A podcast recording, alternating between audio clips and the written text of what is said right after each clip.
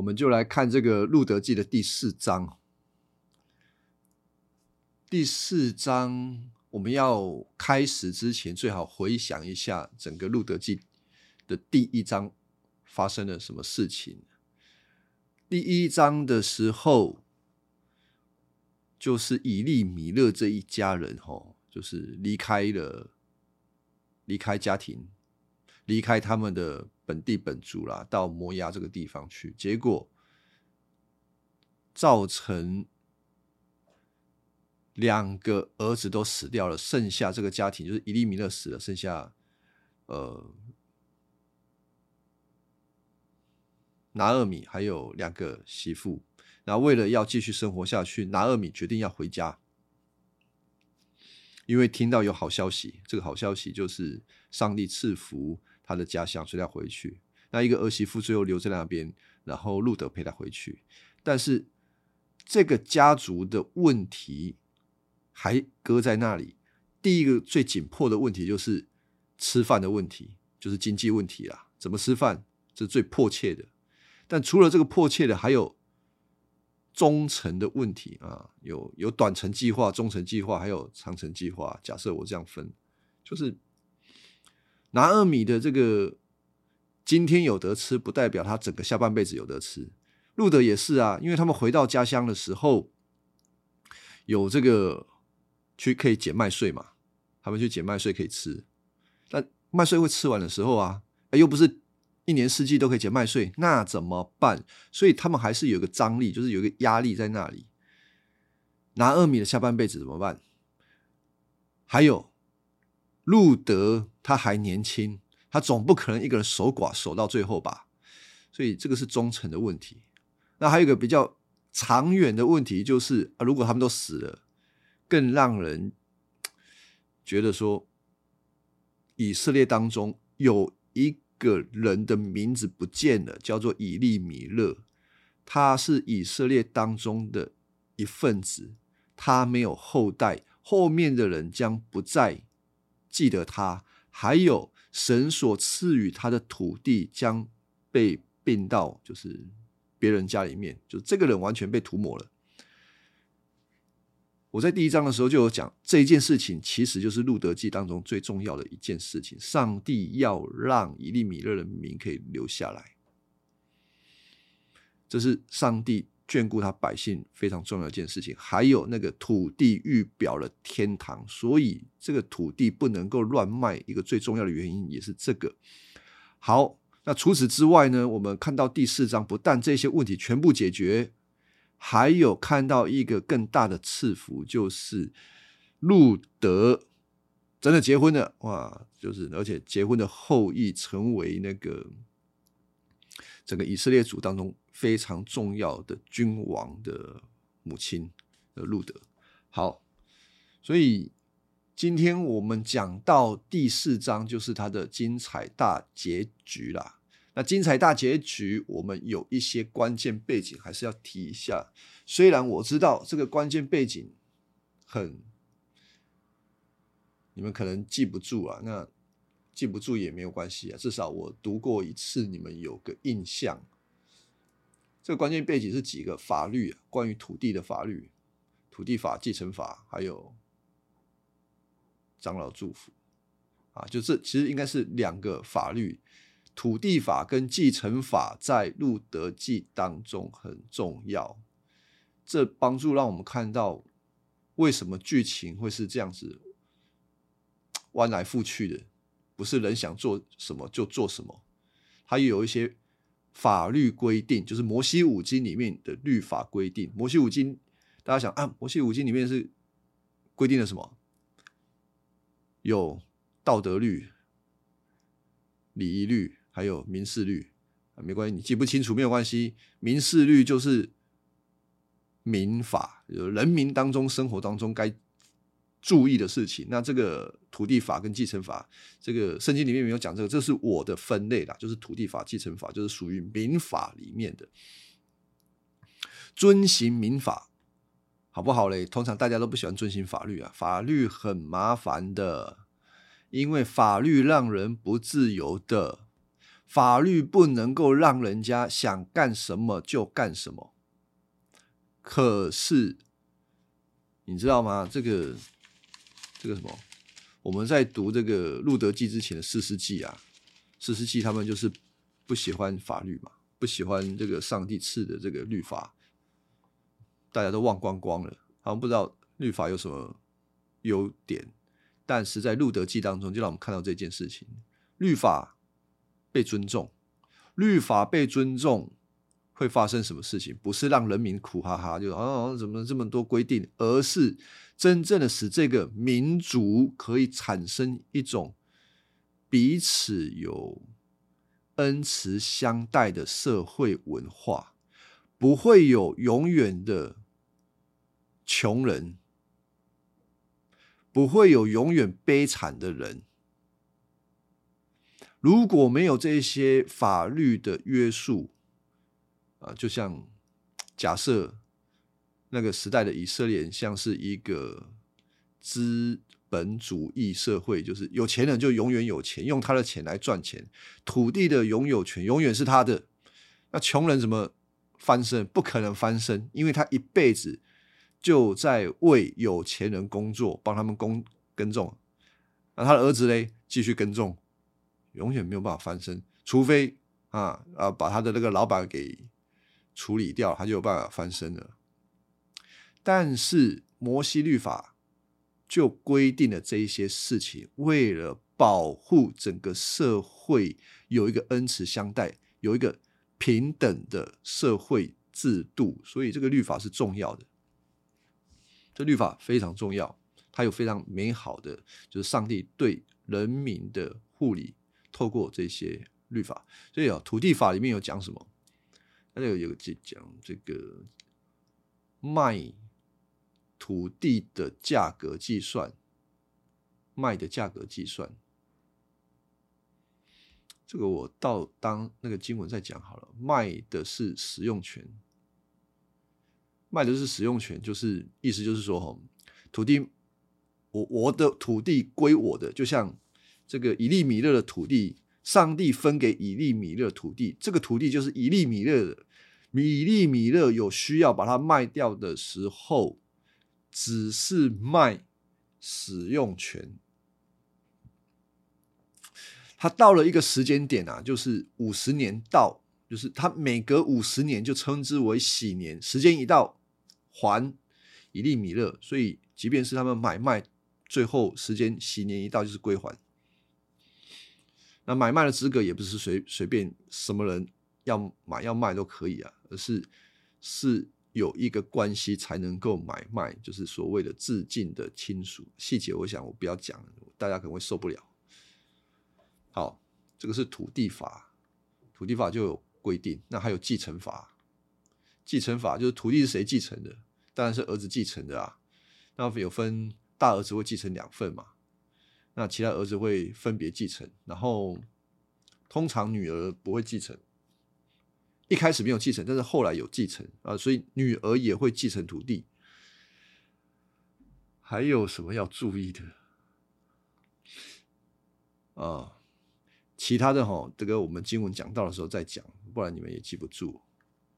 我们就谈到这个《路德记》当中很重要的两个律法，但有趣的是，哈，我一直讲的，坡阿斯跟这这这两条律法有什么关系呢？讲白了，没有关系。这个后面讲到，就是讲到再来讲啊，坡阿斯真的是大好人啊，这个。好，我们来看这个第四章第一节。普阿斯到了城门口，公众聚合的地方，他们的城市都是这样的，城门口都都是他们开会的地方。城门口有点像是我们的市政厅啊，你这样理解。所以很多的有头有脸的长老啊，什么人就常常在那边啊。那个男人就是喜欢这样子嘛，哦，在那边泡得开杠啊，就是这是他们这个社交的地方。然后呢，普瓦斯就说：“那个以利米勒致敬的亲属从那边经过，他就看到那个真正的致敬亲属来了，他就叫他：“哎，某米朗啊，某某人，某某人，你过来这边坐一下。”他也没有一开始没有跟他讲清楚，就是普阿斯吼，普阿斯是有策略的。他是一个正直的人，正直的人不等于是不会有策略的人。大家不要搞混了，好像正直的人是笨笨的人，不要有这个。耶稣自己说：“哈，你要灵巧像蛇哦，啊，温良像鸽子。”所以你跟随耶稣的人，你要正直，正直不是笨笨的。所以普阿斯，你看他，他其实是有策略的。他叫那个某某人来来做。啊，跟他讲，开始跟他讲这个事情，然后呢，他就坐着，然后再请城里面十个第十个就长老，就是位高权重的，在那边坐，在那边坐定了。哎，这个次序真的很聪明哎。如果次序颠倒了，这个有点怪哦。如果那个某某人他先看到十个长老坐在那里，嗯，阿波阿斯，阿里喜被冲，你到底要做什么？对不对？他先把那个致敬的亲属先安顿好，来，你先坐一下，我再找十个长老。当然说啊，你到底是要干什么？好，十个长老坐定了之后，哈，他就对那个致敬的亲属说：“南二米从摩押回来，他要卖我们的亲族一粒米勒的那块土地，就是他要卖。啊，先讲这个。”前三章都没有讲到以那个拿二米要卖土地，可是这个时候，波阿斯说他要卖土地，这个有一个可能性，就是实际上是确实拿二米有需要卖土地，但那个细节可能是作者没有把一些细节告诉我，但是细节没有讲，我们不要太过的去钻那个东西，到底破阿斯到底是出了什么主意，不需要，而是。《路德记》的作者，他要强调的东西，我们就抓住就好了，细节不重要。好，但是他说要卖土地，卖土地对拿二米有什么好处？拿二米的下半辈子，哈，他不用耕种，他可以靠着这些钱过日子，这个是最直接的，这是最直接的。好，那卖土地，那问他说。你要不要买？如果你要买，你就当着这个长老面前买，因为因为他们那个时候应该是没有写这个契约啦。但你怎么知道你说话算话？十个长老坐在那里，你不至于说话不算话吧？好，那这个人就说什么呢？呃，他说好，我要买。他说他要买。然后，当然，普华是前面跟他说：“你你你要买啊，你如果不买，就是我买啊，啊，你有优先权，再来才轮我。”好，那普华师就说：“好吧，如果你要买，我我先解释一个东西哈，这个致敬的亲属他要买，他是一个生意人，他要算那个土地买的时候，他是不是要花钱出去？他要花钱。”出去给拿二米，他就必须要计算那一块土地可以为他赚多少钱，这个要算过，因为那个土地不是永远是他的。他在喜年之前，如果再过两年就喜年，他当然划不算，就就可能那个不划算嘛，就是他的计算啊。那如果离喜年比较远的话，他可以充分的利用。好，那他说。要买，他算过了，还要买。第五节，普阿斯才跟着讲说：“好啊，啊，你要买哈，你要买那块土地，你也应该娶那位摩押的寡妇路德，这样那块地才会永久保留在已故的人名下。”现在才把蛋书讲出来啊！结果这个人就说：“啊，如果这样子的话，啊，我不买不买，因为我买了与我的这个产业有份。你如果看那个和合本，他就说与我的产业有爱啊，这个亏损到我的产业。你如果看现代中文译本，他就直接帮你翻译了，他说他说哈，就是我买了，我自己的孩子也不能继承啊，你买吧，我不买了。那你大概可以想出这个自尽的亲属打的是什么算盘？我土地买了，也许南二米后面没有人继承，这个土地就永远归我。归我之后，我的儿子可以继续持有这个土地，这个生意是超级赚的，很赚很赚啊！我们就这样子想，很赚，对他有利。但是托阿斯讲这个蛋书会变成怎样？他会人财两失哦，会变成好，我买了土地，买过来。虽然喜年之前他的出产是归我的，归这个资金的亲属的，但是喜年一到，土地归还，哎，要还去哪里？还去你娶路德所生的第一个儿子的。哎，那有什么问题？问题来了，那一个儿子不归你，归以利米勒。嚯，表示说，吼，你要帮人家生孩子。你还要帮那一个孩子，就是你的土地，你买了土地还要归给那个孩子，全部都不是你的，这个叫做赔本的生意啊！绝大多数没有人要做赔本的生意。这个自己的亲属一算啊，这那这这这不划算啊，这不划算。与我的产业有爱啊，所以他不要，他不要买了。好，呃，他不买。然后第七节，那个时候以色列人买卖财产有一种习惯，就是卖方要脱下鞋子给买方，他们用这种方式来表达买卖的交易成交。那那个人对普阿斯说：“你买吧。”他就脱下自己的鞋子给波阿斯。嗯，现那个和现代中文译本在这个地方没有很没有讲的很清楚。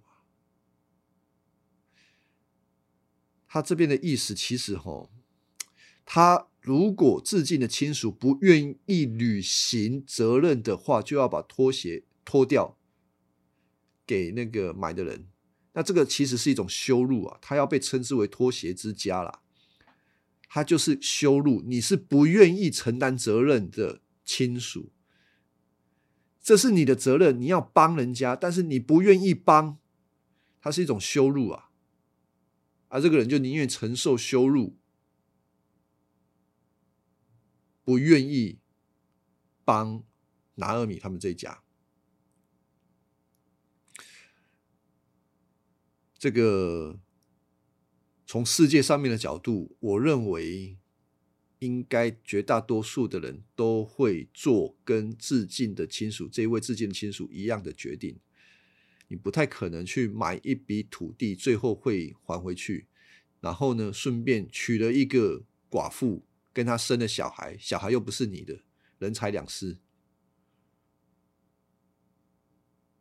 但是有一个笨蛋啊！当然我说说到笨蛋，其实是夸奖他，就是普阿斯啊。他不是用世界上面的标准来看整件事情，他我认为他是用一种慈恩慈、怜悯的心态来看待整件事情，他不是用计算的。他是看着对方的需要，所以我说他是恩慈有怜悯。当然，他我认为他也是喜欢路德的，但他喜欢路德并不构成他做这一件事情的最重要的原因。我认为最重要的还是恩慈怜悯，所以他愿意娶路德。那第八节呢？啊，他就买了。第九节，波阿斯对那些长老和所有在场的人说：“啊，今天你们都是证人，我已经向拿厄米买了一粒米勒和他儿子基基连马伦。大家应该忘记基连马伦是谁啊？就是以利米勒的儿子啊。所有的财产我通通都买了，除此以外，马伦的遗孀摩押人路德也成了我的妻子。这样，所有的产业都可以保留在。”已故的人名下，并且他家族的名也继续存留在本乡本族当中。今天你们都是见证人，等于说哈，波阿斯买的时候顺便宣告这件事情，说其实我的目的是为了要帮助以利米勒，他的名可以留下来。当他这么一说的时候啊，我我认为就是他想要在，他让人知道，普阿斯是完全没有私心的来做这件事情。那长老第十一节，长老跟其他人说：“哦，是的，我们是证人。”然后就祝福他们说：“呃，愿你的妻子生养众多，像拉杰跟利亚，给雅各生很多儿子。”愿上主借这年轻的女子给你们后代，使你的家像犹大跟他玛生的儿子法勒斯一样昌盛。这个祝福，哈，这个祝福，哈，简单的讲，就是利亚跟拉杰，我在这个。关键背景上面有直接打出来，就是这些长老的祝福，祝福什么？关于拉杰以及利亚的祝福，为什么用这两个女子呢？因为这两个女子是谁的老婆啊？是以色列的老婆，两个。那当时的状况是雅各要是要。雅各要娶妻嘛，啊，结果他的爸爸，这个他爸爸是以扫，以撒啦，他爸爸是以撒，以撒要为儿子娶老婆，以撒脑袋很清楚，就是他不要雅各娶迦南地的老婆，所以呢，去找了他的比较远的亲戚来娶老婆。啊，就是拉班的女儿，就是拉杰跟利亚。如果我们看那个《创世纪》，对这段故事应该是挺熟悉的。那神就透过这两个生出十二支派啊，很会生啊，生了十二个，当然包括他们的妾。同样，路德的身份也是比较远的亲属啊，也真的很远哦，多远呢？而路德他的祖先就是罗德的后，就是罗德，他是罗德的后裔嘛。啊，罗德就是亚伯拉罕的侄儿，就好像从远方亲属里面把远方亲属的这个福分带回来，并且呢，像拉杰跟利亚这样子生很多，生很多就是很有福。啊，这个观念连华人观念也有，他们以前也是在这个圣经里面旧约也是，你生很多很有福啊，啊，为什么会这样？因为上帝给这个给这个什么夏娃的应许就是这样啊，要生养众多，一直生一生，生出什么呢？最后生出那一位那个踩就是吉他踩踏舌头的那一位，就就是耶稣基督了。要来拯救世人的那一位啊，所以圣经的女人要常常生小孩是这样子的，常就是要圣经常常描述女人生小孩是一件很重要的事情。我们讲萨母尔记还会再讲这件事情，所以不讲细节了。还有讲说啊，塔玛的祝福，这个是最早的娶寡妇制。最早的娶寡妇制在摩西五经，就是呃立位记之前就有了，就是摩西律法之前就有了。摩西律法之前的寡妇制是更早的婚姻，精神是为了使死人留名。生命记娶寡妇制并不能约束波阿斯，然而波阿斯却有使人留名的精神，娶了外邦的寡妇，以他玛为对象，来强调路德在一个以色列人以外的外邦人，可是被接纳进来。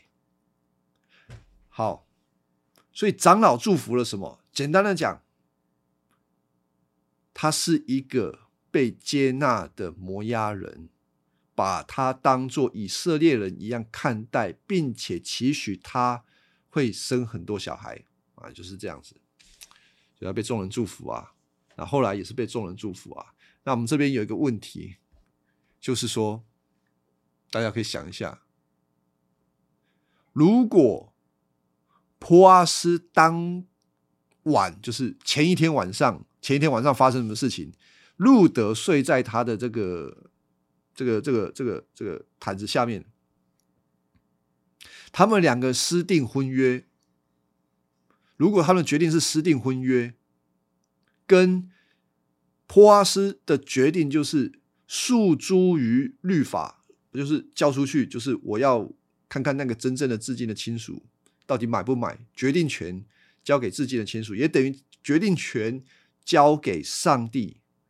就是这两个选择会有什么样的不一样的结果？呃，听得懂这个问题吗？大家可以想一下，如果他选择要私定终身，跟选择在这个城里面决定婚姻，会有什么样的不一样？普阿斯跟路德哈，他在晚上自己处理整件事情，跟在城门口处理整件事情最大的不同就是，普阿斯如果在晚上两个人自己处理，最有效率，最没有风险。我相信普阿斯绝对有能力。但是如果波阿斯这么做，他就跟拿厄米是同一种人。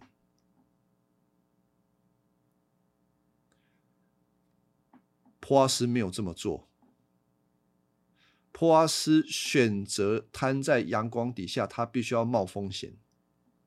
但他认为这件什么叫做信靠神，就是按照律法行事，光明正大的做事情。他会得到祝福，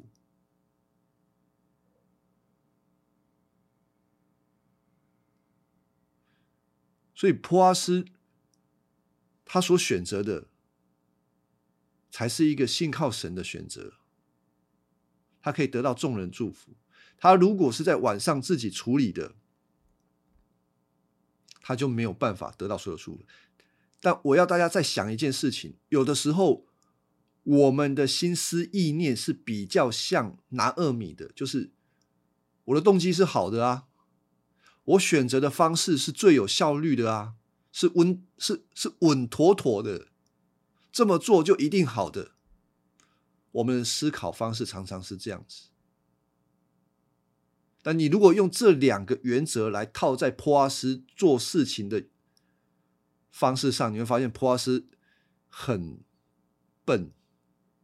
很傻，你就自己处理就好。你为什么要这么做？基督徒也是需要这样思考的，思考的是上帝在意什么？上帝在意我们的过程，在意我们的方法，在意我们的动机，胜过于结果。但我们比较担心的是。结果到底能不能够按照我们的方式去进展？我们生怕那个结果，生怕什么？生怕那个结果会会是上帝也无法掌控的，会是上帝也没有办法控制的。啊，当然我是讽刺的讲了，就是其实我们很怕结果不是我们要的，所以我们会选择。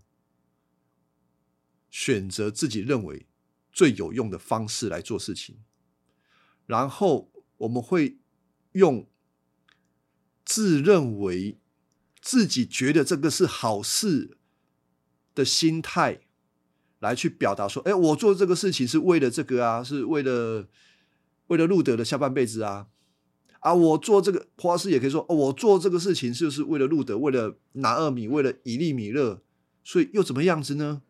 我是为了他们的好啊。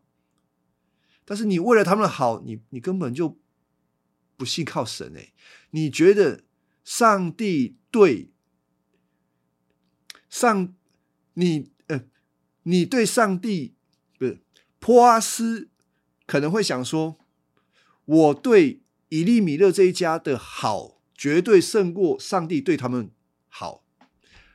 谁对以利米勒最好呢？搞不好普阿斯会觉得说，我一定对他们比较好，他就自以为意了。把这个拿掉，上帝只有上帝才会是真正的对人好的。拿二米最重要的是认，需要的是认识神。知道上帝的恩典，而波阿斯在这个事情上面为拿二米做了一个最正确的榜样。波阿斯信靠神，他看重的是方法，他透过遵行律法来表达出他是信靠神的那一位。所以这个是不同的、不一样的地方。那我们很需要在这个事情上面，在很多事情上面。都要有如此的检讨，因为我们在生活当中，有的时候会想说，为了使我们的想要达到最高的可能性，我们可能会做做手脚啊，讲话很有技巧啊，等等。可是与此同时，我们在怕什么呢？我们在怕，如果我们正直的话，如果我们做一个正当的人的话。我们可能会碰到不好的结果，我们怕那个结果。可是我们到底是怕那个结果，还是怕上帝没有保护我们？我们应该要这样子想：我们正直的做事，上帝绝对保护我们。我们不按照自己的私意来取得某一些东西，同时也是在相信我们所要的，上帝一定供应给我们。这是福音，所以从路德记在这个地方也让我们看到，就是神必然供应，包括了这个整个路德记一到四章，拿二米所想的每一件事情，他所用的方法，你如果回去看仔细看。没有一个方法是照着拿二米的计划进行的，一个都没有。那最后呢？故事最后就是拿二米得了儿子啊，使以利米勒可以这一个家族可以延续下去。上帝祝福他们这一家人。这到底给了我们什么样的信息呢？就是我们需要信靠神，他绝对不会亏待他自己的百姓。我们要有这样的想法。我想这个时间差不多吼，这个路德记很精彩。我们如果越看这些人物，看得更仔细，其实路德记的作者他写的时候很细腻，他有把一些。东西都已经写进去了，只差我们有没有用心观察。那当我们用心观察的时候，会得出很多好东西来。那我想还剩下一点点，我留到下个礼拜。但是这个过程当中，大家可以更细腻的去看这三个人物，他的，对照他们三个人。那我也觉得非常好，就是那个若涵他提出了这个喇合跟。拿二米，把这个这两个人拿来做比较，也真的是很有趣。好，让我们看到到底上帝看重的是什么？真的不是那个行为，这个这个你们想一想啊，如果有问题再问，这样子好了。好，我们今天先讲到这里。